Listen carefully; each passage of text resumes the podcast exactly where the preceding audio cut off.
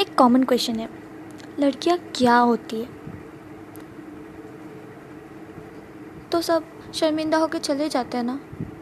अगर कोई मुझसे पूछे तो मैं आंसर बता दूँ कि लड़कियाँ एक कांच का खिलौना होते हैं, जो गिरने पर टूट जाती है और उसका टुकड़े टुकड़े हो जाते हैं। पर वही टुकड़े अगर ज़ोर से लग जाए ना खून भी बहता है और दर्द भी होता है।